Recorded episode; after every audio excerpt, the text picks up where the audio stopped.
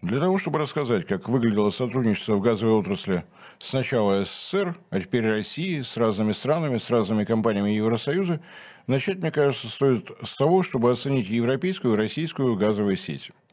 Наш «Газпром» по праву гордится тем, что управляет газопроводами общей продолжительностью в 190 тысяч километров, являясь рекордсменом среди всех газовых компаний мира – Данные на осень прошлого года, когда стартовала программа ускоренной газификации территории России, так что километраж будет расти и дальше. Да и магистральные газопроводы, я надеюсь, будут добавляться в эту копилку. Не так давно «Газпром» официально сообщил, что, несмотря и невзирая на весь вал антироссийских дискриминационных мер – по строительству «Силы Сибири» он продолжает оставаться в графике. А потому 25 октября этого года нас ожидает торжественный пуск газопровода Чаянда-Кавыкта. Чаяндинское месторождение, Кавыктинское месторождение. Казалось бы, рекордные показатели, но оказалось, что казалось. Вот так выглядела по состоянию на 2008 год схема газовых сетей Европы.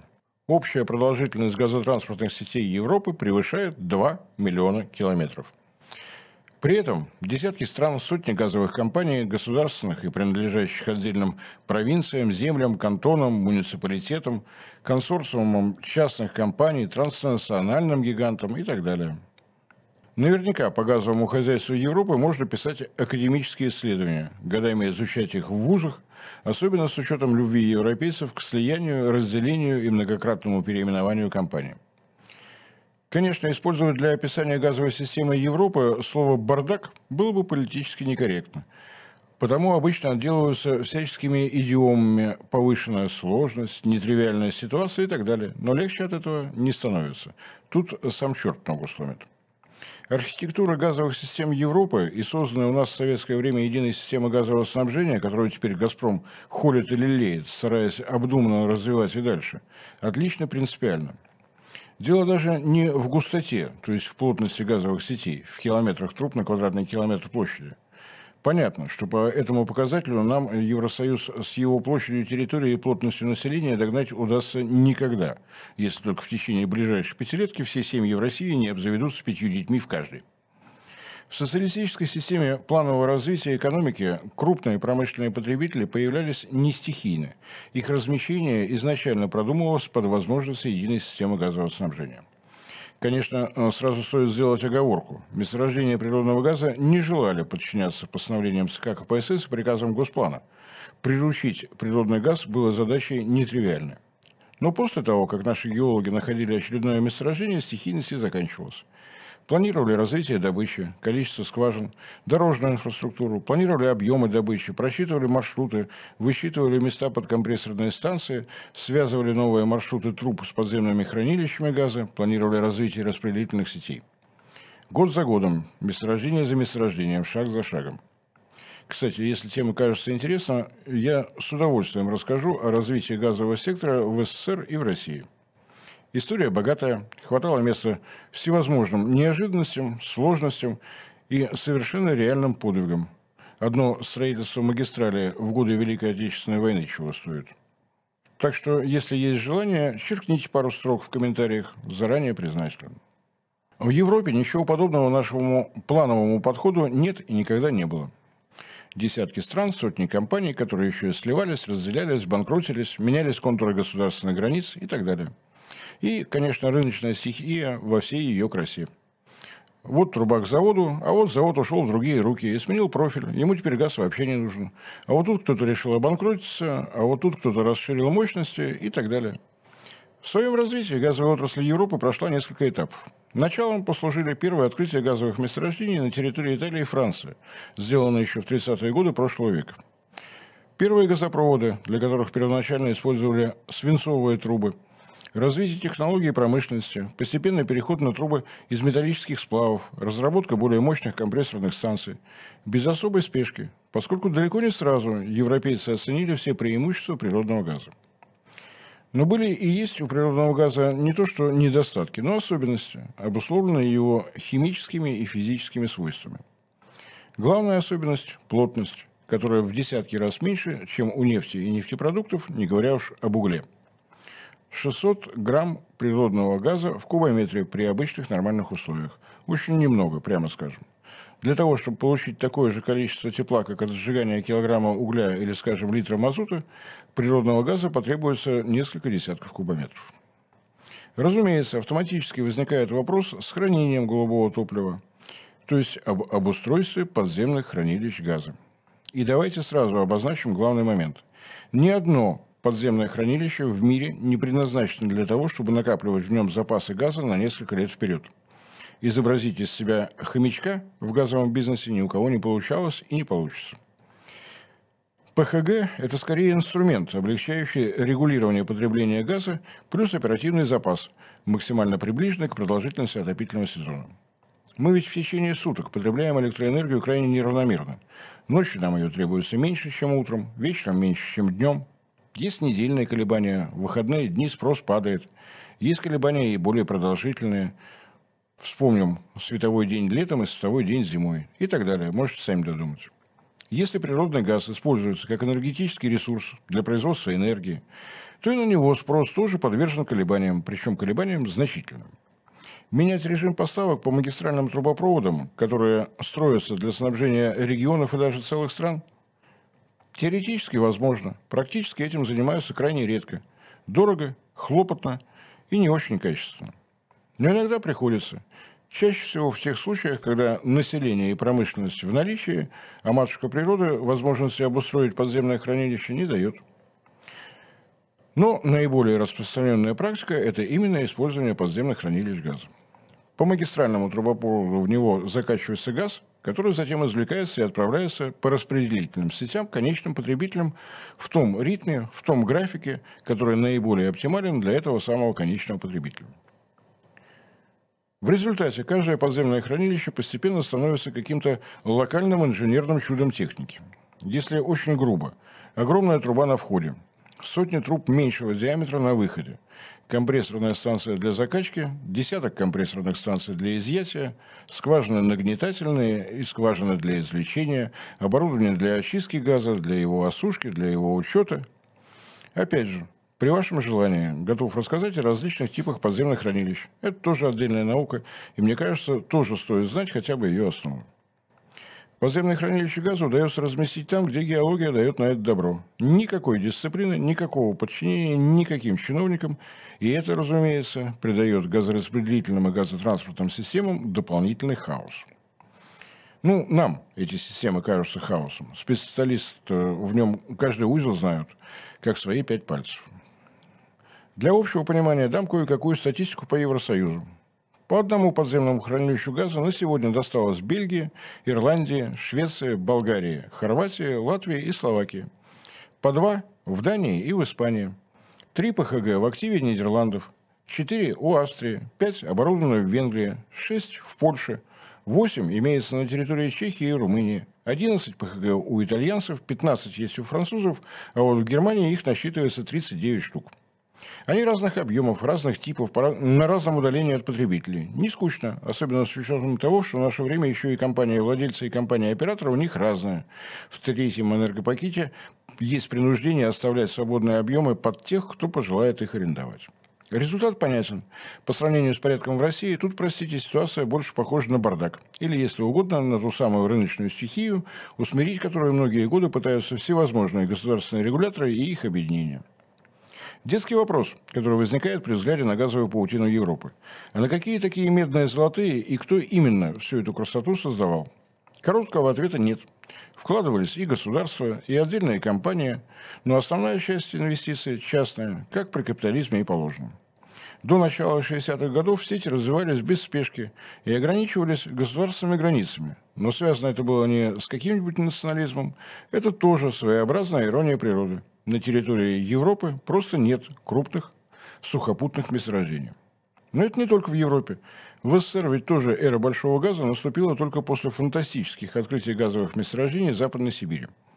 Только после этого начался мощный рывок, который у нас и сейчас не думает заканчиваться, а бы нам ума хватило на его дальнейшее развитие.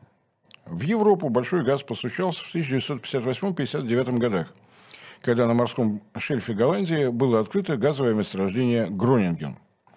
Даже сейчас его 4 с лишним триллиона кубометров извлекаемых запасов относят его к категории уникальных, а в те времена его открытие было событием мирового масштаба. Не самая большая площадь, всего 850 квадратных километров, не самая большая глубина залегания от 2 до 3 километров, но для его освоения требовалось соорудить и разработать сотни скважин, обустроить сотни и тысячи километров трубопроводов в море и столько же на суше. За годы эксплуатации Гронингена из него было добыто более полутора триллионов кубометров. Остаточные запасы составляют не менее 2,7 триллионов кубометров. После того, как европейские геологи окончательно оценили объемы Гронингена, настала пора мозгового штурма. Что и как делать с этим газовым гигантом. У самих Нидерландов финансовых ресурсов на такой праздник жизни не было. Отдавать такую роскошь в чужие руки не хотелось. Оставлять без внимания и без разработки жаба душила. Нет, это я опять как-то не политкорректно, давайте сформулирую посерьезнее. Впервые в истории государство-собственник недр столкнулось с необходимостью выбора экономико-правовой модели разработки газового месторождения, размеры которого предопределяли огромное влияние этой модели на развитие всей страны. Правительство Нидерландов было крайне заинтересовано в получении максимального и долгосрочного эффекта для государства и его жителей, то есть в получении той самой ренты за то, что будет идти поставка потребителям невозобновляемых энергетических ресурсов. Без экспорта обойтись было невозможно. Эффективные с экономической точки зрения масштабы освоения Гронингена многократно превышали внутренние потребности Голландии. Масштаб месторождения предопределял и долгосрочность разработки. Ни тогда, ни сейчас не существует технологий, которые позволили бы выкачать такой объем газа за короткий промежуток времени. Даже если бы существовал сферический конь в вакууме, гигантский арсенал подземных хранилищ, в котором все ресурсы Гронингена можно было бы хранить неограниченное количество времени. Исходя из всего перечисленного, и была разработана Гронингенская концепция – долгосрочного экспортного газового контракта. Оптимизация разработки этого уникального месторождения и маркетинга добываемого на нем газа в долгосрочных интересах государства-собственника, исходя при этом из рыночных конкурентных соображений. Гронингенская модель долгосрочного экспортного газового контракта и лежит в основе всей газовой системы Европы. Ну или точнее, лежала до той поры, пока умники из Еврокомиссии не протянули к ней свои грязные лапы. Сломать эту модель евробюрократам удалось только в 2019 году. То есть Гронинген царил и правил более полувека. И вот по этой причине я уверен, что знать о нем нужно каждому, кто хочет понять, что же происходит в той Европе в наши дни. Ну, а знать о ситуации в Европе полезно. Эта ситуация очень и очень значительно влияет на положение дел в России, поскольку так уж сложилось, что налоги за добычу и экспорт природного газа обеспечивают немалую долю прибыльной части нашего с вами государственного бюджета. Потому предлагаю напрячься и запомнить основные элементы гронингской модели долгосрочного экспортного газового контракта. Благо их всего 6 штук. Первое. Контракт должен быть долгосрочным. Второе. Цена газа должна быть привязана к стоимости его замещения, стоимости альтернативных газу энергоресурсов. Третье. Регулярный пересмотр цены в рамках контрактной формулы, возможность адаптации цены. Четвертое. Использование принципа «бери и или плати». Пятое. Стоимость газа не учитывает стоимость его транспортировки от пункта сдачи приемки поставщиком до конечного потребителя. Поставщик не несет расходы на создание и функционирование распределительной газовой системы. И шестое. Оговорки о пунктах конечного назначения. Поскольку эта модель описывает реальный бизнес, понять эти пункты несложно. Достаточно использовать самую обычную житейскую логику. Давайте прошагаем шаг за шагом. Контракт должен быть именно долгосрочным. Это гарантирует поставщику длительный устойчивый спрос на газ, добываемый на месторождение, освоение которого требует многомиллиардных инвестиций. Эти гарантии спроса необходимы, чтобы минимизировать риски инвестиций в освоение месторождения и в создание сети магистральных трубопроводов. Согласитесь, что логически это совершенно обосновано. Если же стоять ногами на земле, а не витать в облаках либеральных экономических доктрин, то нельзя упускать из поля зрения то, что объем инвестиций в 99 случаях из 100 таков, что без банковского финансирования не обойтись. А банковские клерки – люди осторожные, требующие конкретных гарантий. И согласие потребителя – только часть таких гарантий – банки должны видеть еще и юридические обязательства поставщика на то, что он готов поставлять свои ресурсы на данный конкретный рынок, данному конкретному объекту предпринимательской деятельности на оговоренных условиях. Чтобы проекты освоения месторождения и создания транспортной схемы получили необходимое финансирование, и поставщик, и потребитель должны продемонстрировать банкам юридически обязывающую готовность зафиксировать свои коммерческие взаимоотношения на долгосрочной и безальтернативной основе. Абстрактные поставки газа в Европу существуют только и исключительно на страницах СМИ. В нашей с вами реальности мы видим выполнение контрактных обязательств конкретной компании-поставщиком перед не менее конкретной компанией-потребителем. И в этой конкретике нет ничего внерыночного, кто бы и что бы в нынешней Европе по этому поводу не говорил. Обе стороны долгосрочного экспортного газового контракта заинтересованы обеспечить сбыт поставляемого покупаемого газа по максимальной цене, интерес поставщика. Но в условиях его конкуренции с другими энергоносителями и их поставщиками, тоже стремящимися завоевать своего потребителя, то есть по цене ниже конкурентных энергоресурсов, интерес покупателя.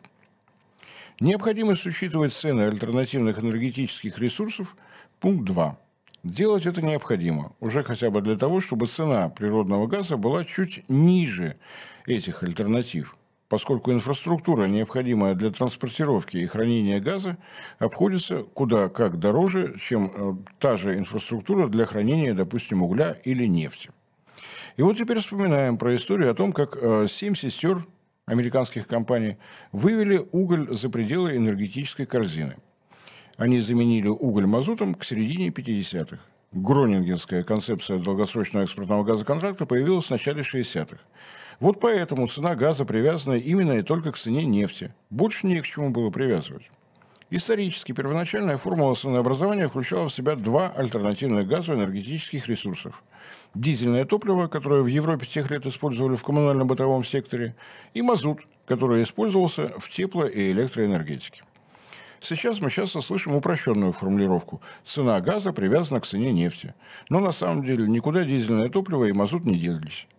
Результаты исследования, проведенного, например, в 2005-2006 годах директоратом по конкуренции Еврокомиссии, показали, что для долгосрочных экспортных газовых контрактов России, Норвегии и Нидерландов доля мазута в формуле контрактной цены газа для европейского рынка находилась в пределах 35-39%, доля дизельного топлива в пределах 52-55%.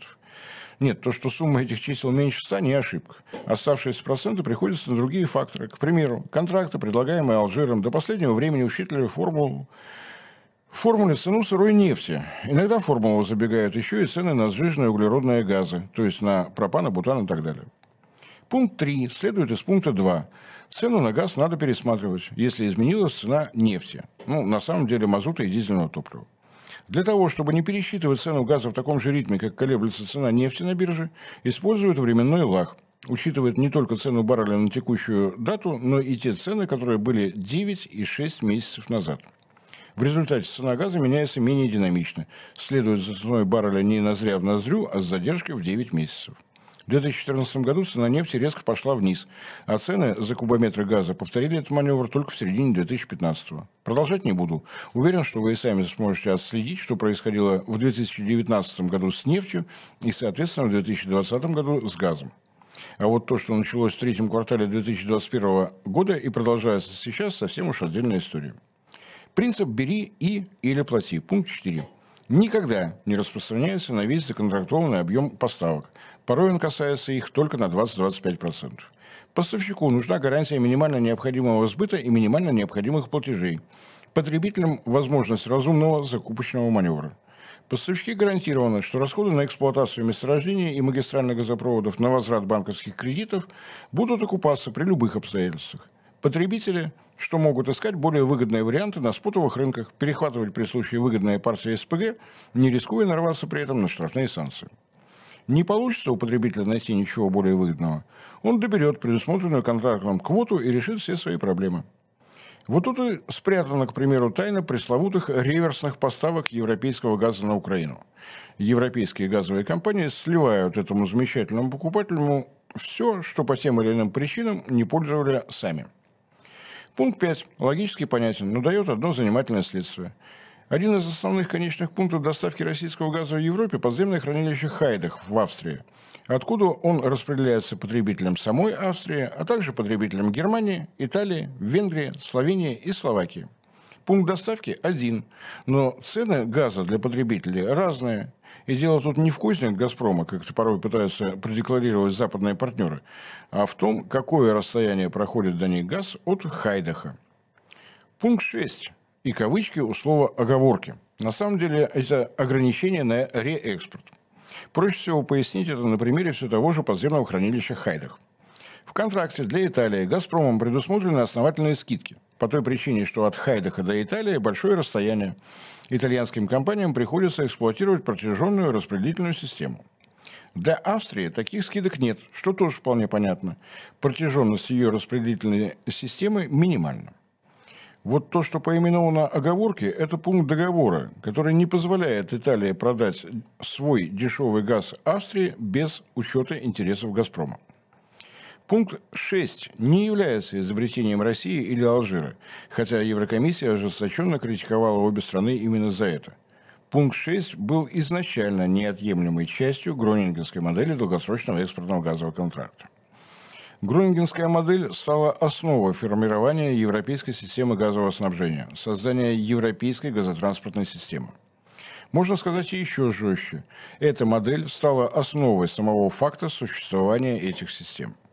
Открытие уникального гронингенского месторождения таким образом стало для всей Европы эпохальным событием для развития системы ее газового снабжения и, следовательно, всего ее энергетического сектора экономики. В западных СМИ часто употребляется идиома «европейские ценности». Вот только, на мой взгляд, речь должна идти не о родителях номер раз, два, три, четыре, пять и прочем идиотизме, а вот об этом. При всей моей нелюбви к Европе, гронингенская модель действительно эпохальная система, которая оказалась способна обеспечить развитие экономики Европы, рост уровня жизни ее населения, появление совершенно новых отраслей промышленности. И Советскому Союзу все это было выгодно. Приятнее жить рядом с богатым и разумным соседом, а не с агрессивными дикарями, считающими, что лампочка Ильича и теплый душ – предметы роскоши, которые можно рискнуть попытаться отобрать при помощи дубины и вони от набедренной шкуры, от которой противник сознание теряет. Наличие именно гронингенской модели долгосрочного экспортного газового контракта и стало причиной того, что к газовой системе Европы в 1968 году присоединились возможности СССР.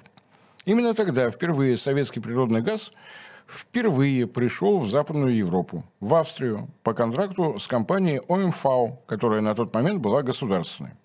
Фиксируем.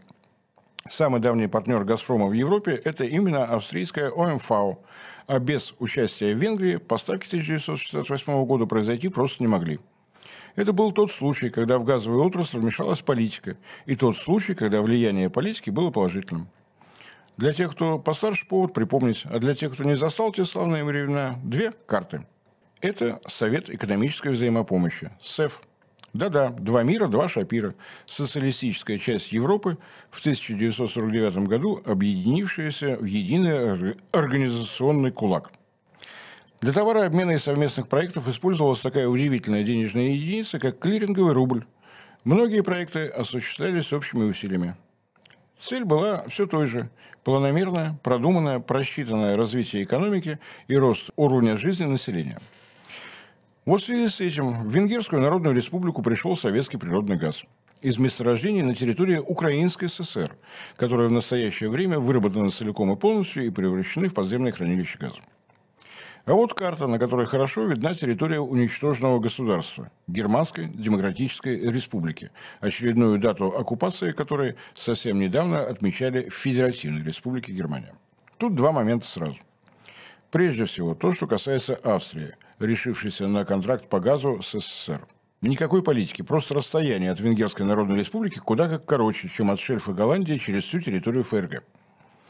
Второй – причина, по которой в советские времена все наши газопроводы в Западную Европу шли через территорию Украинской ССР, хотя через Белорусскую ССР и Польскую Народную Республику маршрут из Сибири куда как короче. Тут все просто. Ни Австрия, ни уж тем более ФРГ не хотели иметь ничего общего вот Просто никаких контактов и контрактов с Германской Демократической Республикой. Карту эту чертили явно наши современники. Не было в 60-е годы минувшего века никакой такой Чехии. Была Чехословацкая социалистическая республика. Обход ГДР, на который согласилось руководство СССР, вот причина, из-за которой наш газ шел из Сибири через Украинскую ССР в Чехословацкую социалистическую республику, а оттуда же как в ФРГ, так и в Австрию.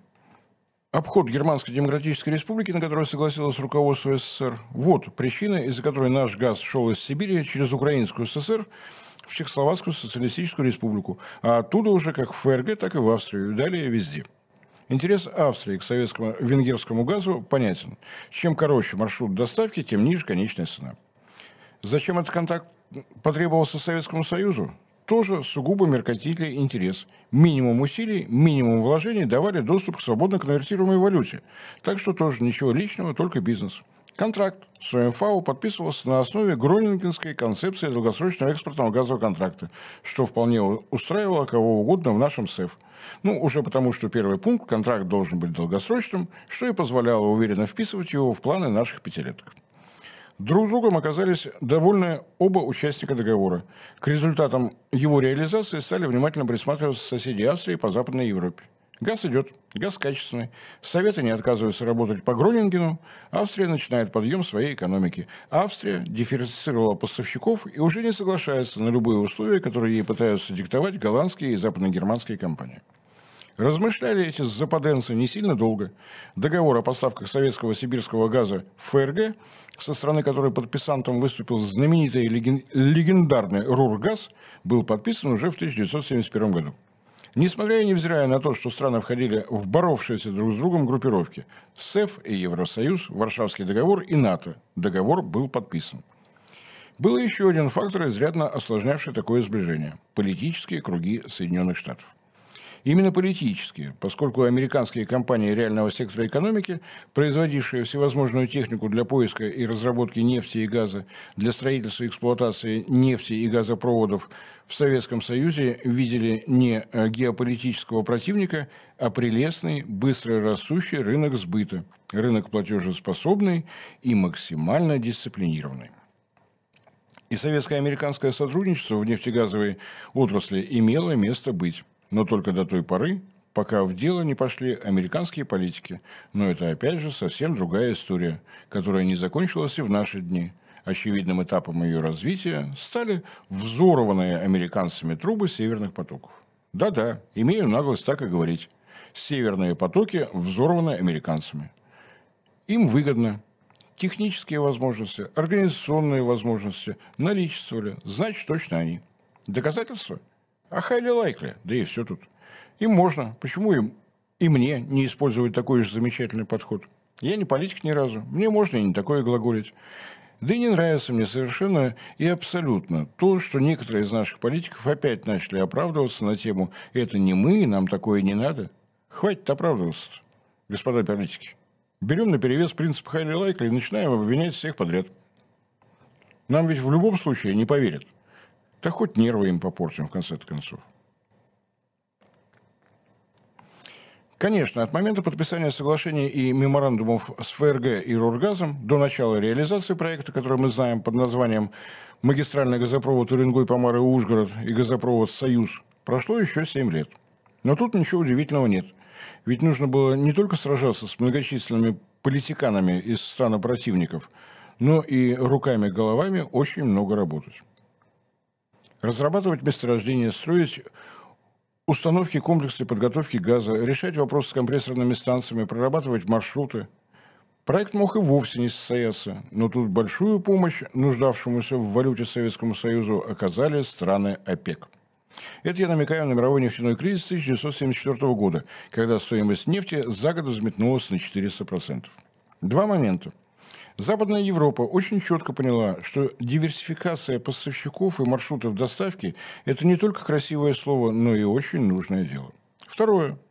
Западная Европа наглядно увидела, кого из поставщиков можно считать надежным, а кто такого статуса не заслуживает.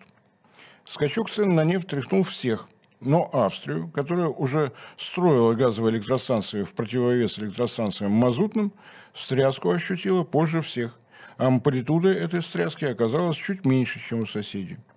Это два объективных фактора, но был еще и третий, не менее важный, хотя и менее заметный. Рост стоимости нефти привел к росту стоимости мазута и дизельного печного топлива. что привело к краху монополии знаменитых семи нефтяных сестер, родиной которых были те самые США. Тоже отдельная история, тоже готов рассказать при наличии интереса с вашей стороны, уважаемые зрители и слушатели. История как бы не газовая, а нефтяная.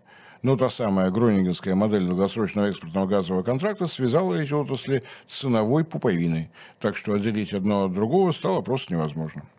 Давайте попробуем сделать выводы. Гронингенская модель долгосрочного экспортного газового контракта дала мощнейший толчок развитию европейского газового рынка. Раз – Модель оказалась настолько логичной, настолько удачной, что позволила Советскому Союзу выйти на европейский газовый рынок. При этом выход оказался выгоден как СССР, так и странам Западной Европы, странам Евросоюза. Два. Три.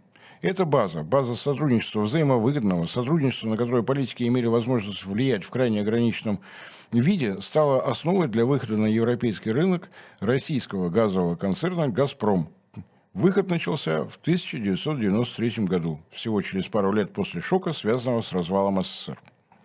И еще один момент, о котором я просто обязан напомнить, поскольку он тревожит нас и по сю пору. Исполнением обязательств по контрактам с нашей страны стали те самые газопроводы, которые проходят через Западную Сибирь, Урал и европейскую часть России. Строительство экспортных газовых магистралей стало мощнейшим ускорителем для газификации России и, само собой, Украинской Советской Социалистической Республики, которую теперь можно называть только бывшей. Против географии и геометрии не попрешь. Экспортные газопроводы концентрировались на территории Украинской ССР. Она и получила максимальный уровень газификации. Экспортные газопроводы задевали только половину территории России, и к 1991 году уровень газификации нашей территории достиг только 45%.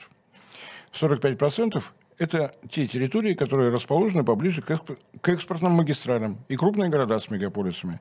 Таким было наследство «Газпрома». Наш газовый концерн есть за что костерить. Но 20 с лишним процентов роста газификации в тех районах, до которых не дошли руки у советской России, на мой взгляд, предмет не столько критики, сколько гордости. Да, медленно. Да, хотелось бы быстрее. Но не выбрасывайте из ваших рассуждений этот медицинский факт. Капиталистический «Газпром» газифицирует те регионы России, с которыми не получалось у социалистического Советского Союза. Если забудете об этом факте, анализ ситуации получится кривоватый, то есть не совсем объективный. Продолжение следует. Желание видеть ваши замечания и пожелания наличествует.